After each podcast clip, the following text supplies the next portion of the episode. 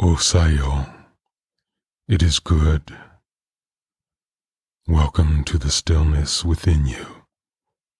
This reading is from my book, Daughter, Drink This Water, a book of sacred love. You are your soul's perfect medicine. Gift your true self to your true self. Oh, how your life blooms when you finally believe in the truth of who you are.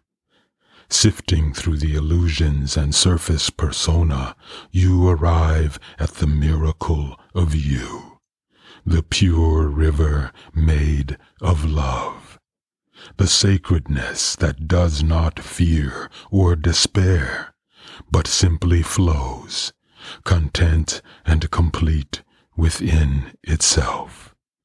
Taste that pristine water and never thirst or hunger again.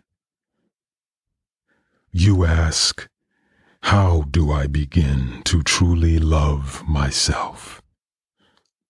Gently, with every thought, gently touch your feelings act, remember, and imagine tenderly. Clear your spirit of what is not love. Be your own sanctuary. Your heart, like desert earth, can grow hard and cracked without inner love.